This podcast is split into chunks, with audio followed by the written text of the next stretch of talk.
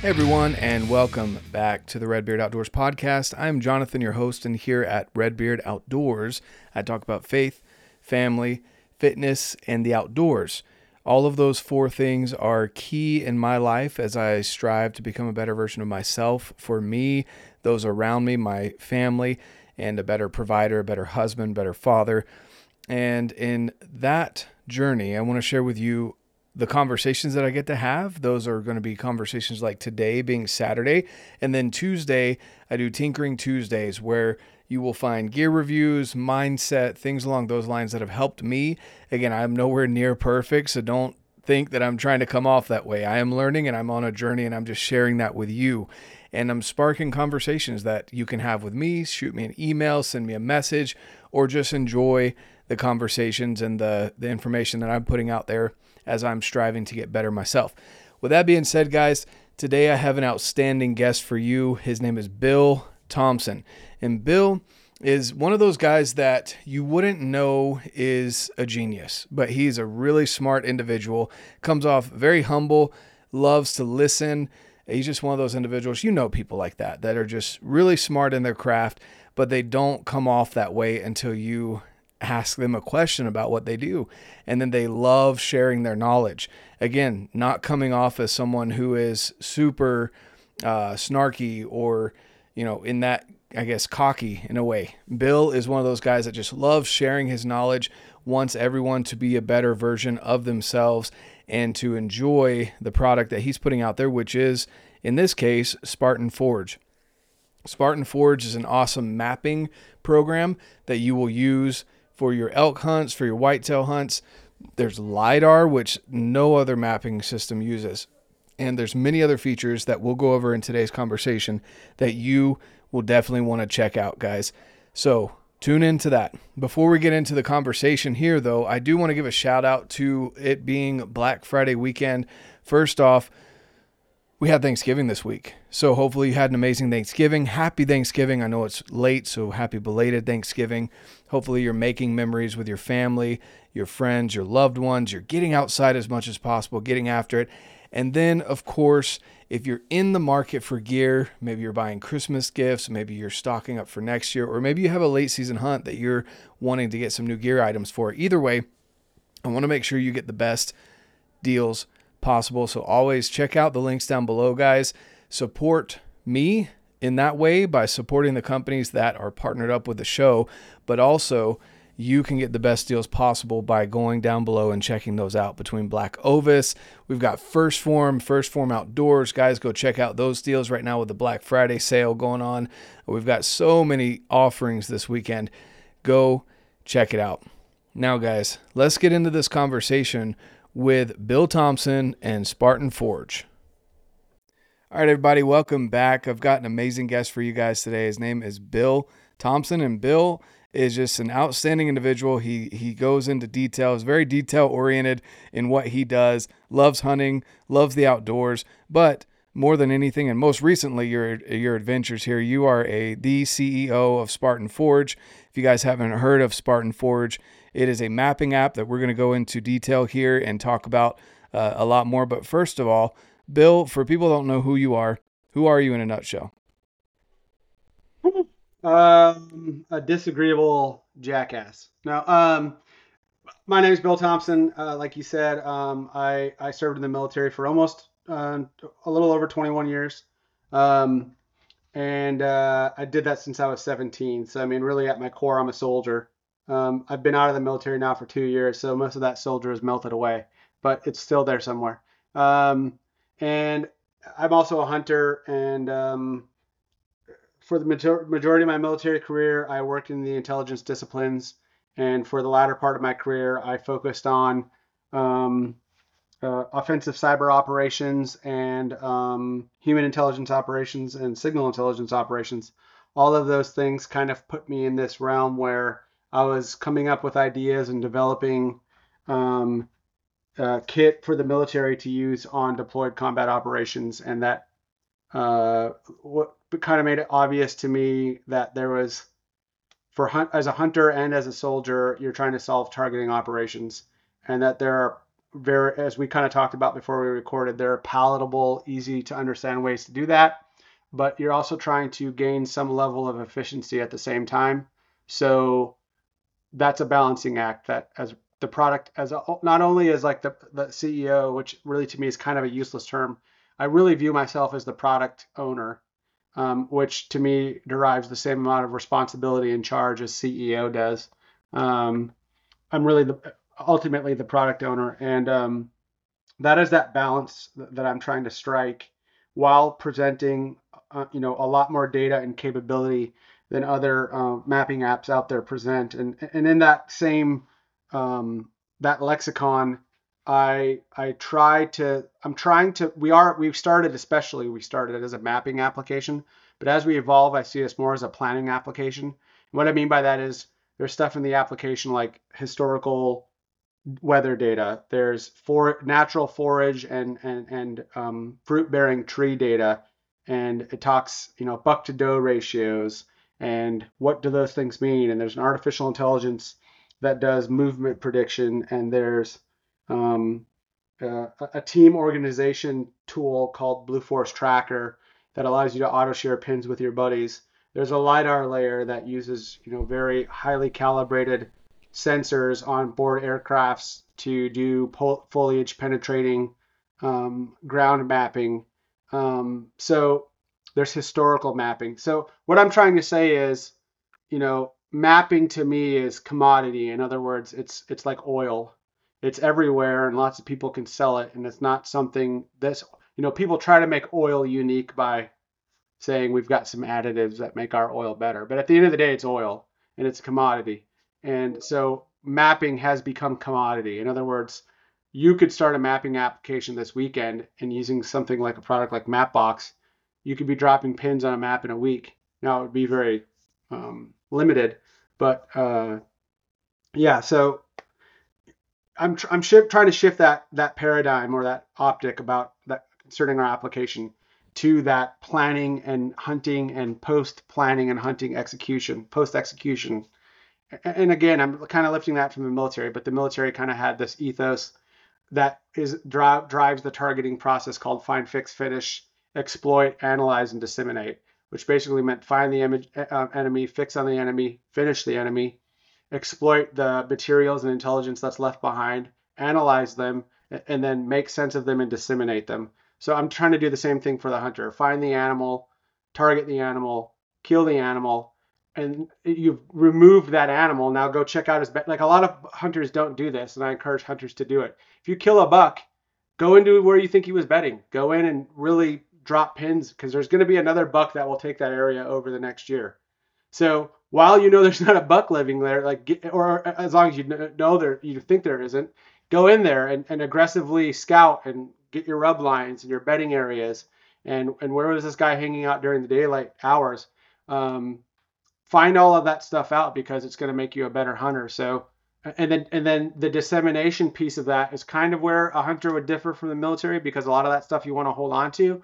But if you're hunting with your kids, you're hunting with your father, your father-in-law, your friends, your wife, or whatever, you know, a tool like Blue Force Tracker allows you to disseminate that information and distribute it along a group of people so that the friction for other people to learn what you're doing doesn't involve you texting you know a thousand pins through a text messaging protocol yeah. you're using an application that is readily sharing it for with you and the people that you want it shared with in a fashion that makes it easy. And then we're you know we're going to up the ante and there'll be chat associated with the blue force geometry and there'll be auto location sharing. So it's a way to buy down risk disseminate information but also kind of make the entire experience easier. So the guy who does all of that or not does it the person who's identifying those product requirements and trying to wrap that all in is who I am today.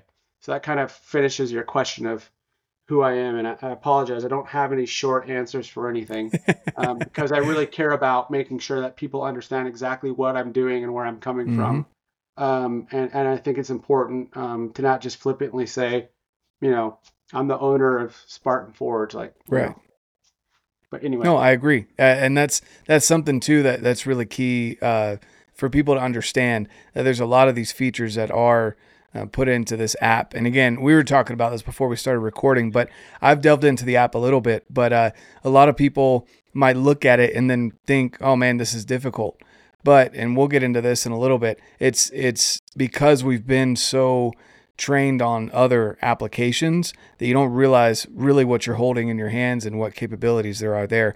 So there's there's going to be future videos and there are videos right now um, that explain these things, but we'll get into that here here shortly. First off, I'm interested. You're um, uh, you were in the military for over 20 years. Uh, what was your kind of your background? Uh, you're obviously a very technical, detail oriented guy. Uh, so I'm assuming it had to do uh, something along those lines. Uh, your career in the military. Yeah, so I was an enlisted guy first, um, and I did intelligence. First, I started in electronic intelligence, which was like the study of radars. I have an engineering background. Um, I only did that job for about four years. Uh, it just it was like a very Cold War centric job that I was looking forward to moving past because we were entering into the global war on terrorism at the time. So um, when the global war on terrorism started, I did like kind of tactical SIGINT which you know electronic intelligence or or radio or radar analysis is more like strategic SIGINT. Think like you know you're looking at a whole country and trying to understand what their electronic order of battle looks like. I got down to tactical SIGINT, which was how do I defeat enemy communications? How do I make sure that an enemy can't communicate before they're on an objective or while we're you know infilling an objective? So I took that step and moved in the tactical intelligence realm um, the army sent, sent off, and I learned some languages. So I did like Russian and French. Um, uh, I started doing a lot of work in the special operations community, and then I uh, transitioned into becoming a warrant officer, which is in the it's I don't know if you served or you know people who served or you know what a warrant officer is, but it's kind of like a um, it's the technician for line block chart military units. Yeah. So mm-hmm. what basically what they recognized was they had enlisted guys that had the aptitude and the, and expertise that they either didn't want to lose to like a government contractor or get sucked up into senior enlisted work where they would just be stuck being a leader. Not stuck being a leader but if they weren't suited to be a leader which you know i'm i'm more suited to be a technician than i am a leader of men. Even though i did the leader of men thing um, there were better ones than me. And so i went the warrant officer is that technician that they're giving the charge of an officer and the and the and the rank and clout of an officer, but they're making them focus on more technical things, whether that's designing systems, combat systems, um, being an advisor to a field grade officer on you know the implementation of this or the training of soldiers. And and so I I moved into that job and stayed in the intelligence realm, and then uh, you know got back into the special operations community and first did operations supporting you know combat operations whether it was you know i deployed multiple times to iraq to, Af- and to afghanistan um, the philippines southern philippines. A lot of people don't even know we went to war there um, as well as uh, the, in africa horn of africa northern africa um, you know tunis mali um, all of these places uh, doing operations as a warrant officer in the signals intelligence human intelligence and cyber realm. And then from there, for like my last four years, I was an advisor to first a colonel and then a general officer on how we man, train, and equip uh, the cyber and SIGINT forces for the military. And it was kind of, you know, towards the end of my career in 2015. I retired in 2021, but towards the end of my career in 2015, when I was kind of entering into like the political strata of the military, I did one of my last deployments, and it was kind of crystallized for me that I, there was something in the in the hunting realm that I wanted to do on the outside, based on the work I'd been doing in meaningful targeting and, and analyzing enemy networks using artificial intelligence. Um, kind of for me, the next step that I wanted to pursue post military was to do that. Most guys in my position become government contractors, or they go and um, you know continue building weapons for a private company or um, that not only did that not appeal to me it disgusted me. I just did not want to go that route. Um, and I, I, didn't you know it's just a I, I, don't have anything against people that go that route. It's just um, there's a problem with the military and the military industrial complex where um, you know, some general officer or someone gives General Dynamics a ton of contracts while he's a general officer, and then he retires. And now he's working for General Dynamics, and he makes hand over fist money for five years, and then he retires and goes off into the sunset. That cycle really disgusted me personally. Um, Okay. and it's not because I'm better than anyone or anything like that. I'm just an asshole. Uh, Excuse me. I don't know if I should swear or not, but I'm just Oh, you're you good. can bleep me out. Sorry. Um, I'm just a very disagreeable person when it comes to those things, and I, I generally speak my mind. That has worked really well with me for some officers that I worked for and some generals that I worked for, and it worked really badly for me Hmm. in other cases. So, um, you know that that cycle didn't appeal to me in the least, and I knew I wanted to be in the hunting community, and uh, that was kind of the genesis of Spartan Forge. Or that was the first time I started thinking realistically about it um, towards the end of my career. Oh, for sure. And that's, you know, I, I grew up at right outside of Fort Bragg, and I don't think we've Oh. discussed this, but uh, I my whole family's military. I my grandpa retired a, a lieutenant colonel at Fort Bragg out of the 82nd Airborne, and um, and he he told me he was like, uh, "You're too smart to go enlisted, so either go officer or don't get in the military." I was like, "Okay." So uh, I I chose a different route, and uh, you know I've seen everything. My dad was a Marine. I've got you know family in the Air Force, uh, Army. So I definitely understand that lifestyle is hard on hard on families. It's hard on on obviously the men that leave, men or women that leave uh, their families, but it's also hard on the families that are left at home. Um, and and so that's something that's definitely near and dear to my heart. So uh, that that sacrifice is definitely seen and uh, understood on my end. And at the same time, I can see where you're coming from of not wanting to follow that path of going down, you know, uh, the the contractor outside of the military once you're done. Um, and I think what you've done is you've taken your skill set and and you're definitely applying it to, uh, I guess, a realm that that needs that skill set. And you've taken all this training that you received over these 20 plus years in the military, and you're able to turn that into something that is successful. Um, it, it aids in conservation. There's so many good things that go into what Spartan Forge is doing and what it will do in the future um, with the vision that you have for it. That it, it's outstanding, and so I can I can see why you would want to shift and go that way because I'm sure you'd make way more money going into contracting and doing all these other things that that you know are, are other businesses that you could have gone into. But instead you know you may say you're an asshole and disagreeable but that's fine. Speak your mind and uh, and and do what you want to do and you're sharing it with other people. You're not just hoarding that knowledge which is something else that that a lot of people do maybe unintentionally but uh, you're you're definitely sharing that with other people and applying it to something that right now there there's a, a I guess a metaphorical battlefront with you know hunters and the anti-hunters and stuck in the middle we've got the non the non-hunters you know and so sharing this education how you're going about doing it how that that aids in conservation as well is something that can help in that uh, scenario as well. So you're doing a ton and and just getting to know you in the, in the little bit that I have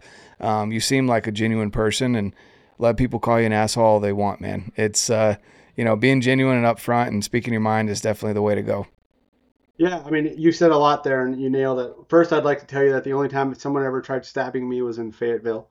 Um, so at a pool hall.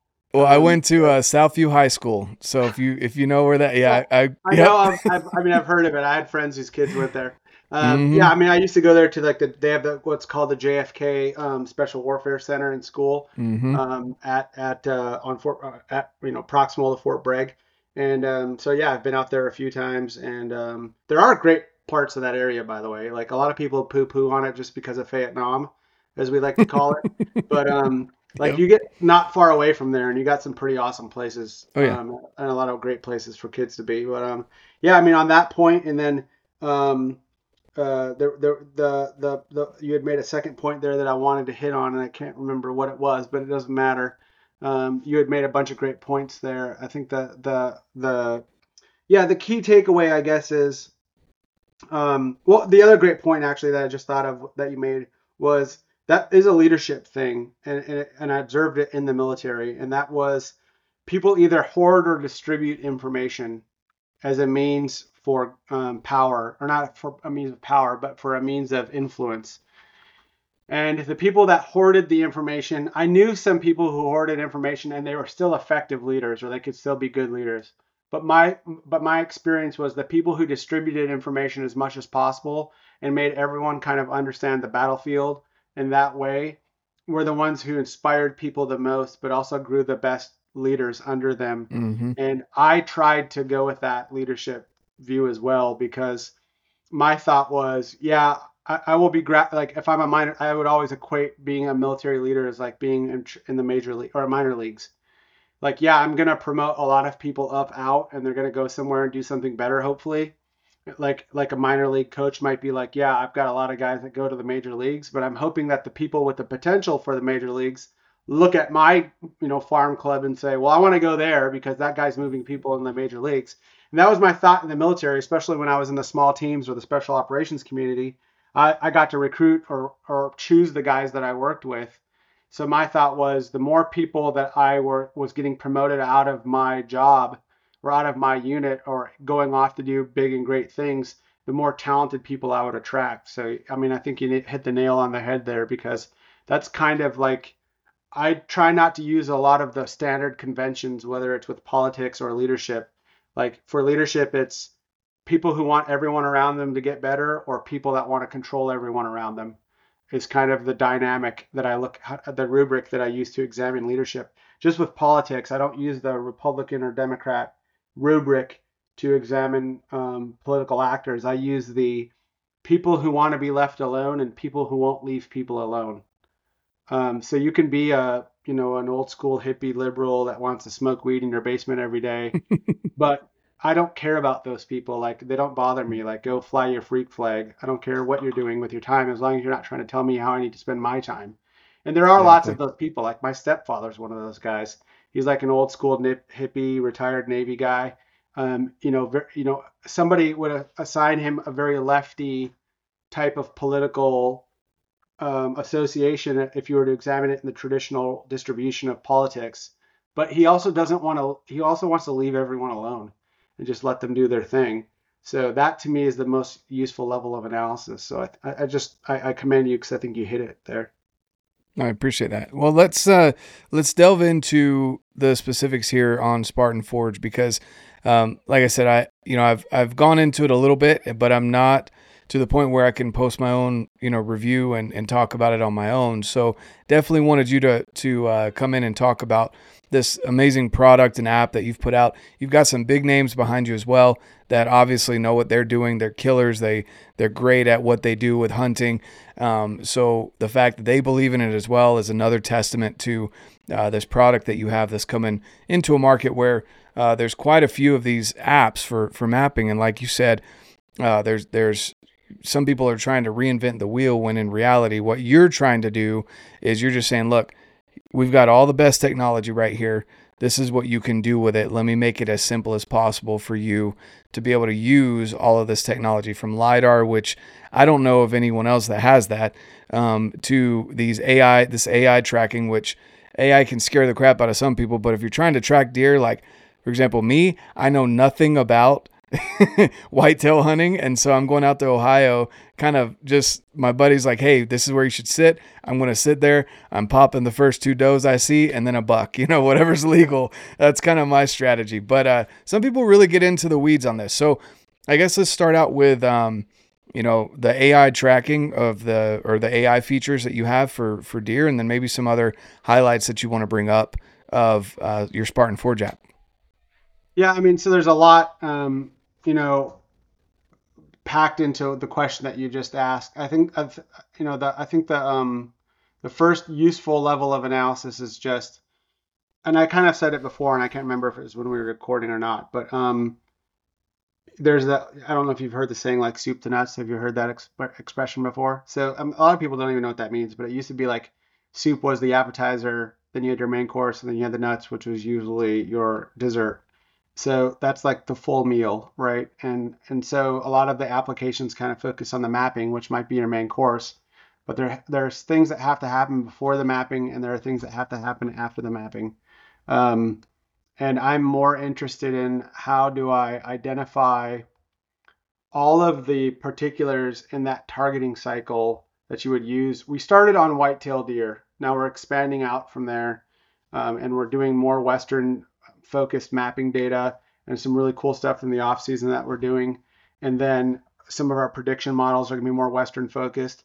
But regardless of the species, what we wanted to do, or what I wanted to do, and what we're subsequently doing as a company, is from the moment you decide you want to start whitetail hunting to the moment you uh, you are chopping the meat up and putting it in the freezer how what can I present you in the in the form of an application that gets you from A to Z?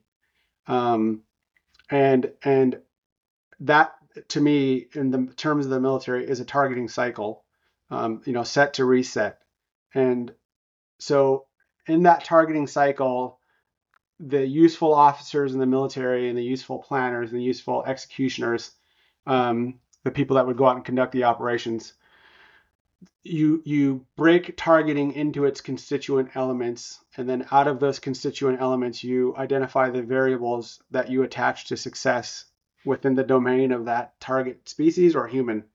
Um, and then you identify the repositories of those information, and then you try to um, bring data into your targeting cycle and make it as usable and understandable and accountable um, to for, I first identify all of those things, but then present them to the user um, and, and, kind of do and, and, and, automate that cycle and account for those variables so that you can present the hunter, in this case, the hunter, with an all-encompassing solution.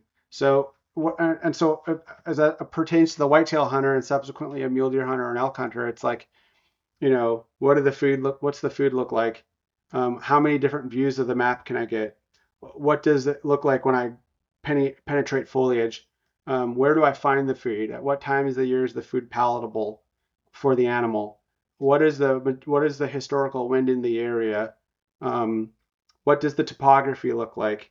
Um, how do I count and understand all of that stuff? So like one of the ways to do that was, you know, we have a journaling feature, and all of the super successful hunters that I know use journals.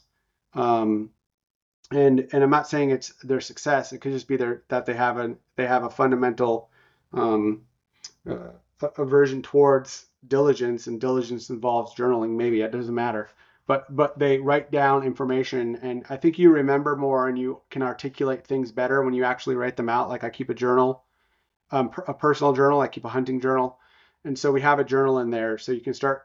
And it does historical weather. So if you saw a deer a week ago and you're going through your trail camera photos or your photos in your phone, you can upload that phone into the journal. You can put the time series. It will go grab that historical weather. Um, you can categorize the animal, and it'll make a journal entry. And so that's the that's the in the military we would call that the intelligence preparation of the battlefield, or like what are the thing what are the what are the what are the what are the information requirements that I need to account for? So that scouting really is I'm trying to help automate and and structuralize the scouting um, discipline so that somebody who's never hunt, hunted whitetail or taken scouting seriously can pick up that journaling feature and start scouting and understand things. And then inside of that, I'll give them information like what is the buck to doe rate. Like in Ohio, if you go to the Spartan Forge app and you put and you drop your um, you put your cursor wherever you're going in Ohio and you push that Intel tab, you're going to get the historical wind in that area. You're going to get the fo- the food that is eaten consumed naturally by the animals in that area. You're going to get things like the buck to doe ratio. You're going to get the hunter success rating last year based on a percentile of like 100 hunters, how many people are successful. You're going to get um, the season dates. You're going to get, I think I said it, but like the natural occurring food. You're going to get that those that historical wind information you're going to get a, a, myriad of things, plus an artificial intelligence prediction based on collared deer data from animals in the Ohio and uh, Pennsylvania Valley and, and the surrounding area of how a machine looks at how the data or crunches the data and says how deer move in that area. You're going to get the peak, the secondary and uh, first and secondary hunting dates, or I'm sorry, the um, the the peak breeding dates and rutting dates. Um, you're going to know a lot of stuff before you ever step on the ground. And that's not meant to replace scouting. It's meant to optimize scouting. So mm. if, when you drop that thing, like as a point of contact, when you drop your, um, when you look at that Intel tab for the area that you're going to, um, my guess is that you were looking at like a west to northwest wind, probably something like 15 to 30 percent of the time. So that means, you know, while you're out there, if you're out there for six days, you're guaranteed that two of those days are going to have that north to northwest wind. And now you start looking for topography and you start looking for areas that would keep deer out of that cold north northwest wind. And now you're starting to put an action plan together of where you're going to go scout on these hillsides if you're actually going to go do the scouting. Like you said, you got a buddy showing mm-hmm. you a stand, but still, you can still look at that stand location and drop it and then flip it into the lidar layer and then turn on some some configurable topo lines and then you and then you look at that wind and you start to get an idea of why he's been successful in that stand just by looking at all of those data points. And so all of this right is in the app and built out in the app and is meant for you to be there and pull apart before you ever step into the property. Hmm. um, and then during the hunt dropping points the predicted weather the predicted movement for the day journaling what you see live while you're in the field. Um, the Blue Force Tracker um, piece, if you if you and your buddy both have the Spartan Forge app, the guy whose property you're going to hunt, he can draw like a geometry around your whole that whole hunting area that you have access to or the public area. And every point that he has in there and every photo on every point that he has in there will be auto shared with you.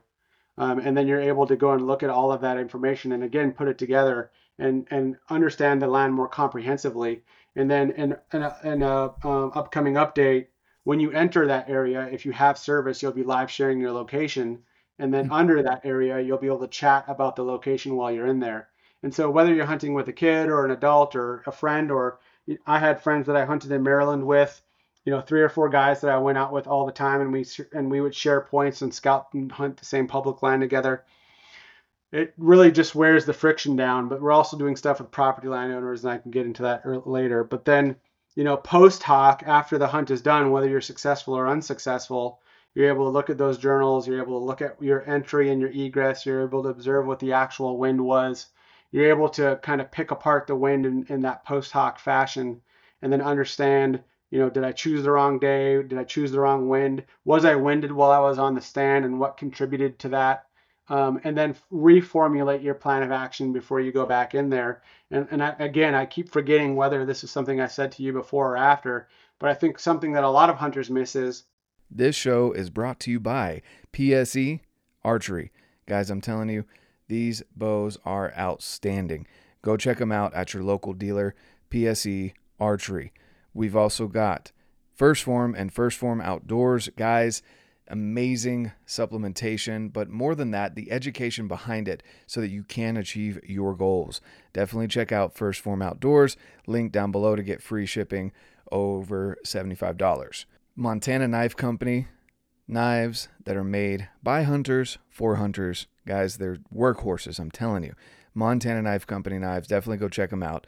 Black Ovis, use code REDBEARD10 you guys will save some money on already amazing prices over there at Black Ovis. They have some outstanding gear, whether it's their brand or some of the brands that they carry. Definitely go check them out. Go grab your new pair of Crispies over there as well. Initial Ascent, best backpacks on the market. Ollin digiscoping. Guys, there's a bino adapter now as well as the spotting adapter. Highly recommend it.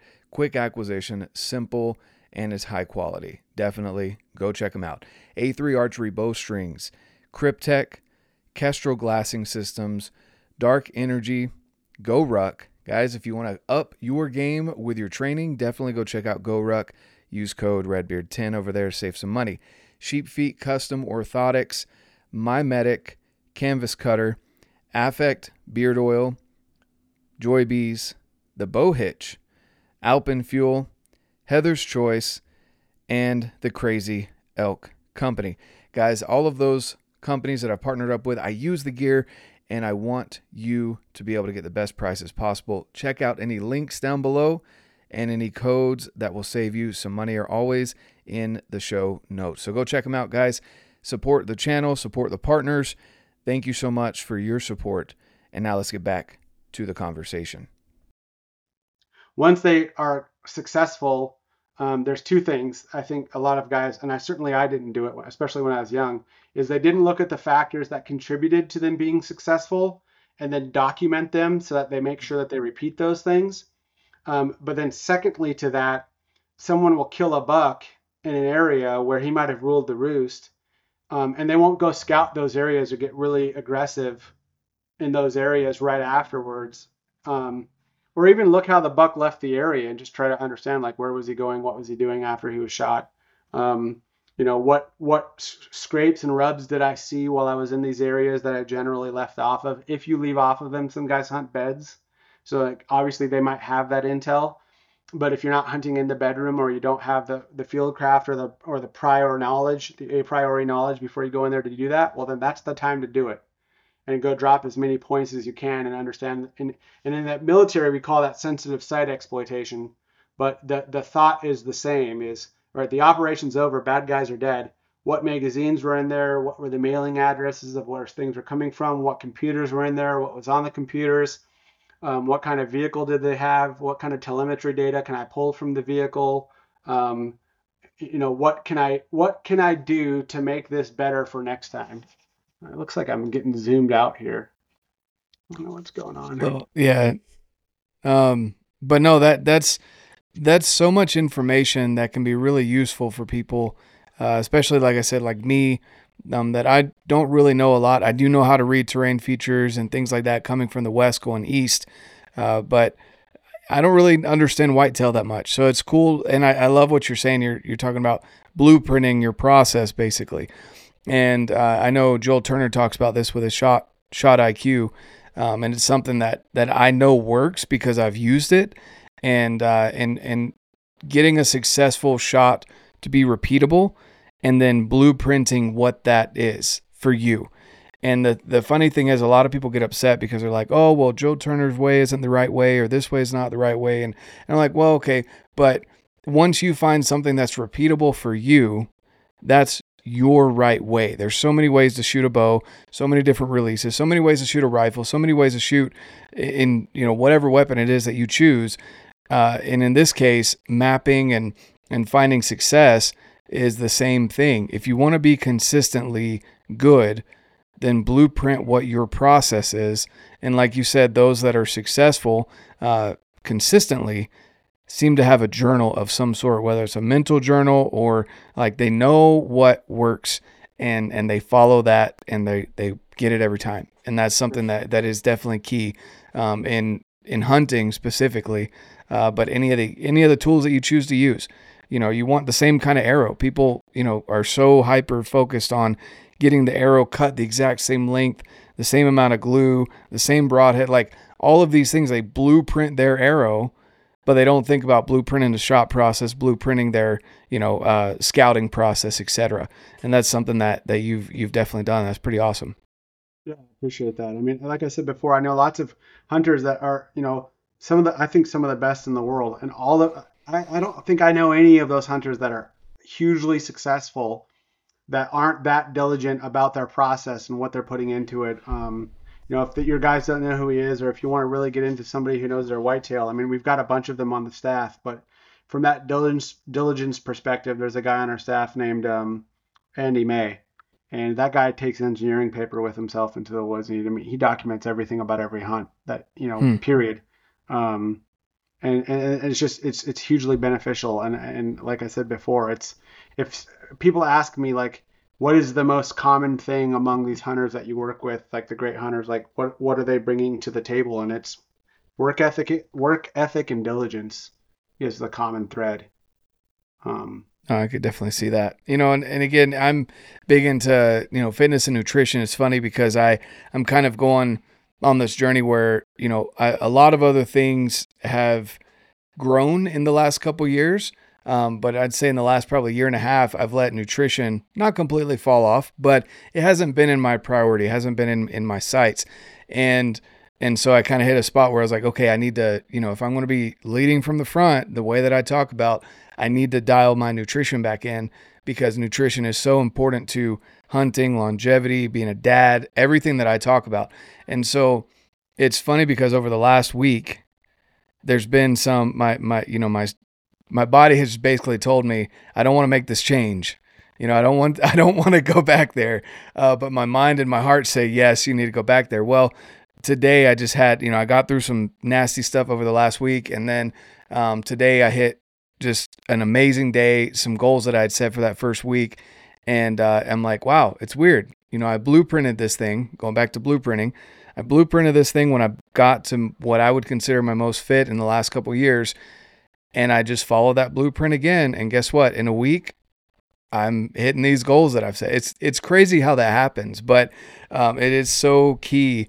And I think it's with any sport, any professional sport, whether that be hunting, baseball. You know, they say some of I think they say baseball is like some of the most uh, superstitious people out there. They're so stuck in their ways of I need my shoe tied a certain way. Basketball players, football players, all they all have their thing to be successful. And the the greats are the ones that have that blueprinted down to a T and people from an outside might look at it like weird. You're weird for doing it this way. But they do it that way for a reason, right? So yeah, blueprinting definitely works in every aspect of life, but even more specifically here in hunting. For sure. I couldn't agree with you more. Yep. Awesome. So uh, we we've talked about you know the journaling, the uh, the Blue Force tracker, which I or the Blue Force feature, which I think is awesome uh, because it is a little frustrating sometimes to have to send pins, you know, to every different person that you want to have the pin. Uh, obviously, the other person has to have the Spartan Forge app, but you're able to share that, and I think it's cool that you guys are going to have that chat feature and things like that coming out here in the in the future. Uh, but with you know the AI feature and the Blue Force, uh, we're also talking about the lidar. So I guess talk to people a little bit about what lidar does um, in in respects to hunting and scouting. Uh, that would be beneficial to people because I haven't seen it in any of the other apps that I've used before. Yeah, so lidar is just a fancy way of saying um, light detection and ranging. So radar is radio detection and ranging, and basically all that what the simplified way of well, you could think about it this way. You know, whether it's light, it's waveform in the form of radio magnet, radio magnet generated waveform, or it's your voice, whatever it is, um, it propagates through the air, and when it encounters resistance, it comes back at you. So whether mm. you're in a cave or a canyon yelling, um, if you know the speed of sound, you can calculate how far away whatever your voice bounced off of based on the speed of sound. It's the same with radar. Um, if the radio knows how quickly the pulse that is being shot out of the radar gun is traveling, then it can do some it, it, can do some implied algebra and it can figure out how fast the object was traveling, so a cop can pull you over. Hmm. Um, with lidar, um, it's light detection and ranging, so it's using light to hit the ground, and light at the wavelength that it operates at penetrates canopy and it penetrates trees and the only thing it, it bounces off of is the ground. So that light detection sensor or that light propagation and detection sensor sends light out. The light comes back, penetrates off the ground. So when you're doing it, and even on a house, it penetrates the house. So the light goes out, um, hits the ground, comes back, and then it maps the area for you. And it and it the light um, penetrates trees, gets the ground, comes back at you. Um, all of that um, is hugely helpful, especially well, it's helpful in every. I can I can give you a scenario where it's helpful for every type of hunter. Um, I'll, I'll, I'll put it in the in the um, just in, for for purposes. I'll just say whitetail um, out in Pennsylvania or even out west, anywhere they are. When otherwise other other than times when they're extremely pressured, if there was a timber cut in an area First, it will expose timber cuts and it'll expose anywhere where the ground has been leveled out. Um, but the the devices, the the when they're clearing the paths to go in and out, um, when they're logging an area, all of those paths remain after that's done. Whitetails will pick up those paths and use them as travel corridors um, because they recognize the tra- whitetails are animals of transition. Um, and so I'm not sure if elk are. I don't think they are. I think they more herd up and kind of travel as herds. But whitetail will use transition, whether it's vegetative transition, ground transition, um, transition, to as kind of like roadways. So when you understand the transition in the ground and you start to map these old logging trails, it's kind of like developing a road system for whitetails. So when you look at our lidar and you strip all the trees away, you're getting an understanding of the ground that you wouldn't have unless you went and walked every square foot of that ground. So um, the idea is not to replace the scouting um, portion; it's to optimize the scouting portion. So under the guise of whitetails, um, wherever those paths, a lot of those types of paths lead together, you're generally going to have like a scrape in that area that animals are using to kind of play who's who in the zoo. And um, but also, you know, elk will use paths of least resistance too. But then also with the LiDAR, you can actually see prevalent elk trails in areas where we have this one meter data. You can actually see the elk trails that are really carved, like when you see one that's really carved into the side of a mountain. Um, but then also for the hunter, um, it, it, it, can present you with ingress and egress routes that will be easier to get in and out of, even if you're not hunting whitetail just because now you know of an old logging trail that's present that you might not have known about on a huge mountainside somewhere unless you walk the whole mountainside. So it maps out areas that otherwise you would have to walk every square foot of, and it shows you thing that things that no topo map, uh, or no matter how fine the um, the lines of um, demarcation, or, or no how how dense the um, topo lines are, or how good the imagery is, if somebody goes on our Spartan Forge Instagram, I actually take an area where I have five centimeter imagery, which means um, if there's a baseball on the ground, you can see the baseball in the imagery. It's the best imagery that's offered, period. Um, wow. And we have about half the U.S. is covered in that imagery.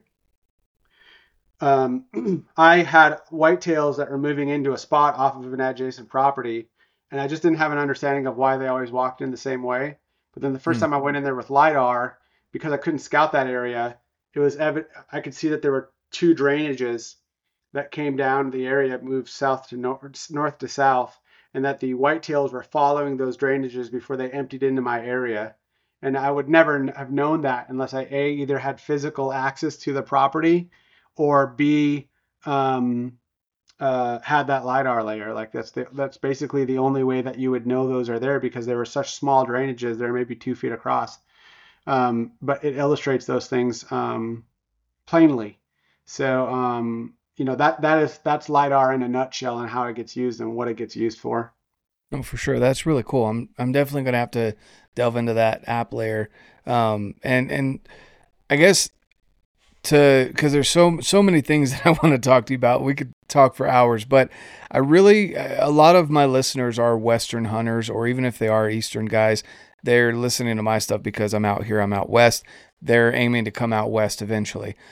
What makes your app different from some of the other ones that are out there for the Western hunter? Why would it be more beneficial for them to have your app because it has private layers, right? So you are still able to see public, private, etc. You you do still have that capability. So there's not just one or two apps out there that do that, but you've got that capability, which is huge in some areas where it's checkerboarded, really annoying. Um, but knowing where you're at, public versus private, is awesome. But also, uh, I guess, what are some other features that the Western hunter is really going to be attracted to uh, using your app versus another one that might be out there? Yeah, so th- there there is a um, a litany of things actually off the top of my head, but um, I mean I guess the first one is that lidar thing that I've already talked about. Mm-hmm. Um, the second one is we are integrated uh, Eastman's Tag Hub, which is like a Western um, draw odds feature um, into the application itself. So a lot of the other applications out there keep them separated or bifurcated, where um, you're not actually able to examine the the fruits of your scouting and then and then drop on top of it these layers and prediction systems and look at them in the same ecosystem. Hmm. So that that that is something, and we're and we're fleshing that out. We're also making other prediction layers and that type of stuff. Um, that that um, is going to kind of simplify the way that you do that, but also increase your chances of drawing in certain areas based on some heuristical data that we're deriving from the way that these things get done. And, and I would say those are like that. That's probably. I mean, for now, those are the major things. Like we're obviously putting in all the hunt layers and all of the species, um, all of that um, type of overlap. Um, we all obviously we have the five centimeter imagery that pro- I think covers something like 40% of the Western um, ecosystem. We're going to add that in the future, but also we on our next update we'll have seven years of historical data for all of the U.S. at one meter resolution. So Wow. when you start talking about finding out where there have been historical burns or logging that might influence movement, um, knowing that type of information before you get on the ground will be hugely valuable. But then lastly, something like Blue Force Tracker, um, whenever you're doing an elk hunt with a large group of people, or you're trying to deconflict like a hunt space, or you're trying to pass those types of that scouting work that you've done in the past, or leading up to a hunt with a group of people, whether it's like a group of guys that you're elk hunting with or something else. Um, all of that gets shared very quickly. So, kind of in the same vein of what I'm trying to do in the East, which we've just kind of, you know, we're starting to move west. Um, that, among other things, we're going to move into the future that I think will make for a really beneficial experience for anyone using the application, no matter where they are. No, for sure. And uh, I guess walk me through because another big feature of, um, you know, Western hunters are looking to be able to know their different units. Is Yeah. that part of the tag hub or is that something that might be coming down the line? Like being able to swap from, uh, for example, right here in Utah, we've got the late season archery, and that's a specific unit that you can use um, your over the counter tag in as long as you've done the late season uh, education. Um, and then of course the different, you know, some some places have different areas for elk versus pronghorn versus uh, mule deer. And are you is that a feature that's currently in the app or something that might be coming down the line to be able to swap between those based on your uh, the tag that you're wanting? Yes, you'll be able to do all of that, and, and some of it, you, what you mentioned, you can already do in the system, um, and you can get a 14-day trial of it to, to kind of see how it works, like uh, the Eastman's Tag Hub ecosystem that's nested within the Spartan Forge app. Um, and, and and yeah, we're, we're actually doing some really cool stuff that I'm reticent to talk about right now, but that will be coming out over the off season into next year. That's actually going to simplify a lot of that stuff that you just mentioned. So Awesome. um, the first state was to kind of get all of that research and stuff in there so that um, that we can index the data in a way so we can manipulate it uh, for the hunter in, in a meaningful way. Again, getting all of the data and then a- isolating the variables and having the right questions. So from the product owner standpoint, I can reconfigure the information in a way that makes it easily understandable right, peop right away for people um, at the endpoint who are consuming the info. So yeah, we, we're doing a lot there and it's going to get more and more interesting as we progress along, I think. For sure. No, that's awesome. Yeah, I guess th- those would be the biggest things that I personally use the mapping features for. Um, I'm still, I I'd still say I'm in the greeny phase of uh, of of hunting out west and hunter in general. I'm still learning. There's a lot of things that I don't know, so I'm sure there's a lot of people that have good questions out there. And you know, whenever this posts on on YouTube and uh, and for the audience, I'm definitely going to have people drop comments and and ask questions based on what they their experience because there's people that have been hunting out here for decades and I'm nowhere near that. So, uh, but I think you've definitely touched on a lot of the main features of some other apps that you have and uh, even have more capability in the Spartan Forge app. So, um, I guess last question on on Spartan Forge. What uh, what does Spartan Forge mean? Why that name? And uh, and yeah, uh, where did that come from? It's kind of nerdy and uh, cliche, but I'll you asked, so I'll tell you. Um, in the military, as an officer, we would do a lot of these things called staff rides, where um, essentially our general, the general officer that was in charge, would take kind of like his officers that he worked directly with, and would go somewhere and learn about something. Um, one of the places while I was stationed in Europe that was particularly um, interesting to me was we did a staff ride um, to, if you've seen the movie 300, um, we went to the area where the hot gates were, and we also went to Normandy. Um, and but what we did was, you know, there were people that were doing these guides, and these guys would tell us about, you know, what happened here and and what why it's of historical importance and what symbolically and historically kind of symbolized and and and and essentially within as officers we would break down the battle and say you know why was this why did this go this way what can we learn from this the important the, the, the important thing was not to forget what someone had to learn with blood or treasure so that as we went into the future and and, and prosecuted more combat operations on behalf of the U.S., that we weren't relearning things with blood or treasure that had already been learned. Mm-hmm. And one of them was the hot gates at Thermopylae, where the Spartans, which were a highly disciplined military force, um, essentially had um, the greatest fighting force pound for pound in the world, but they were also one of the smallest. Um, and if you haven't read about Thermopylae, you know I encourage people to go and read about it. But with essentially something along the lines of 13,000 people total, the numbers vary between 13 and 30,000 people. I think is what most historical accounts um, say. They held off a force of between 300,000 and 2 million. The numbers range again and there are people who were there. But either way, they were heavily, heavily outnumbered.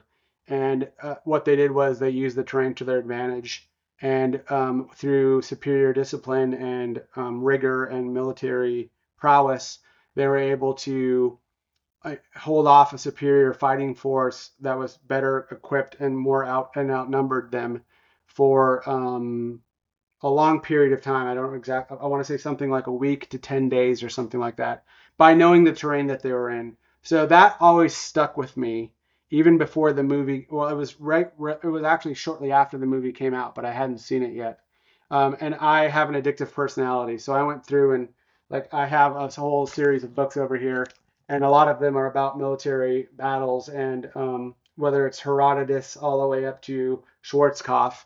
Um, learning these lessons and the Spartans stuck out to me from how they conducted their how their society was erected all the way through how they prepared their fighting forces and that and then the term or the moniker Spartan just basically means simple and without you know there's no pomp and circumstance involved if something is Spartan then it is exactly what is needed and the amount of what is needed and it, it that's what it is um, and so from a application perspective Spartan Forge is the tool maker for the Spartan um, the person that provides the tools for the people that are living out that ethos.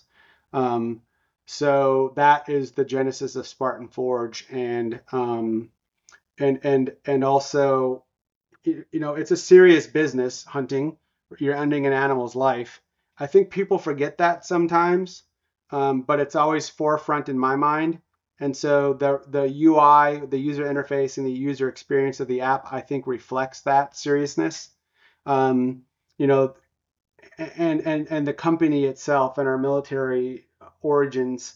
And I, you know, I try to hire veterans, and um, whenever possible, I don't go out of my way to do it. I'll always give them a shake. It's a whole different podcast, but I, I, I try to bring veterans in that are that are similarly minded, and it's that ethos, which is um, you're not gonna get a bunch of um, fly fisherman telling you why my multicolored app that's got all of this goofy BS in here is the thing that you need. Um, it's to be, you know, the job for the tool for the job that gives you the most pertinent information that you need to go forth and and and and carry out this pastime that I love and that I pride myself on being a part of. Love it. That was a really good explanation. I don't think that's very nerdy at all, and if it is, it's along the lines of nerdiness that I think I I definitely like, and uh, a lot of people out there that are in the outdoors enjoy. And so, there's definitely a lot to to be said about um, the fact that you, you tied in the fact that they use terrain to their benefit and and that they knew these things because they knew the area so well yeah. the spartans did and so yeah. Uh, you're just taking all these tools and helping people, which again, I think the biggest thing that I've noticed is that you're trying to make it as simple. It's still not easy. E scouting's not easy. Scouting in general is not easy, but you're making it as simple as possible, combining all the tools into one spot so that people can uh, still spend time with their families, be at home as much as as we want to be. Because a lot I feel like a lot of people, especially since uh, the COVID shutdown yeah. happened, um, people are at home more and they realize, hey, I really like being around these these people that I call family. Um, yeah. and and so being able to not not always being able to put boots on the ground um, is it can be detrimental. Uh, because that's definitely the best way to go about doing it. But yeah, for sure. Being as efficient as possible from home on a computer uh, and using your past data is definitely something that is really helpful. So, for all those reasons, I, I definitely appreciate it. I'm looking forward to delving into the app a lot more and using it on this hunt that I've got here in November coming up, um, and uh, and and hearing whatever else you guys have coming down the pike because it's it's definitely something that that uh, is new. And again, for those people out there listening, if you've you're obviously hunters. I, I would assume so if you're listening to my podcast. Um, you have been trained on these other apps, and it can be hard to untrain your mind to go look at this other app, Spartan Forge. But I'm telling you, it's worth it and there's going to be plenty of tutorial videos coming out for new features that are coming but also there's some good videos out right now on youtube. Um, and i'll be doing my own breakdown of it as well breaking it down with my simple mind because bill's got an amazing mind that's very technical and can break all this stuff down for you um, but i'm very simple and i'm just going to say hey this is what you click here and this is what you click there. So uh, but I, I definitely appreciate it bill. I appreciate you um, definitely highlighting the things that that you're proud of. You can tell you're proud of your work and again that you're very detail oriented, uh, which speaks volumes. You're not just trying to put something out there uh, to make money or to compete, but you generally want you genuinely want people to get better at hunting and uh, be able to spend as much time at home as possible as well. So I yep. appreciate that, man. Yeah, thank you, and thanks for having me on. And uh, anyone can reach out on social, and I, I, I, interact with all the customers, so find me there at spartan.forge on Instagram. And uh, thanks for listening. Yeah, of course. Is there anything else you want to leave with the uh, with the listeners before we head out? Uh, I think I've blown enough hot air, but they can reach out to me on Spartan Forge, and I'm happy. I talk to everybody if they ask for me. Um, you'll be interacting with me, so I look forward to seeing them all there. Awesome. Perfect. Right. Well, thanks again, Bill, for your time. I really appreciate it. And guys thanks. listening, I'm going to leave all the links down below uh, where you can find Spartan Forge and get into this app and uh, definitely check it out because it's already awesome and it's just going to get better. So Thanks again, Bill. You guys have Thank an you. amazing day. And of course, like I always say, get out, live your life, and love it. Thank you. What an outstanding conversation, guys. I really enjoy speaking with Bill. He is just one of those guys that you just want to hang around, you want to learn from, you want to soak up all the knowledge from him, but he's also not someone that comes off as a know-it-all. He just he's just one of those cool individuals that's seen and done a lot of things in his life and is wanting to impart that knowledge onto you and share with you so you can be a better elk hunter, a better deer hunter, a better person, and understand your surroundings wherever you're going when you're out in the wilderness. So go check out Spartan Forge, guys. I'm going to leave the links down below that we talked about in the show. Also, if you enjoyed this conversation, guys, please leave a review. It helps way more than you know. If you haven't yet, go check out the YouTube channel, subscribe to the YouTube channel, leave a comment, share with other people, tag me in it on Instagram, Facebook, wherever it is that you are sharing the show. I really appreciate it. We continue to grow. And as we head into the new year of 2024 and wrapping up 2023, I can't thank you enough for all your support. As we continue to grow, I just want to remind you to keep updated on the links in the show notes so that you can get the best deal possible on the gear that I recommend, the gear that I use, and the gear that I trust. It supports me.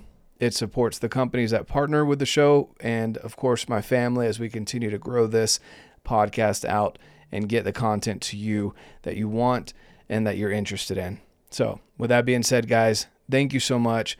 Have a fantastic weekend. Make memories with your friends, family, and loved ones. And of course, get out, live your life, and love it.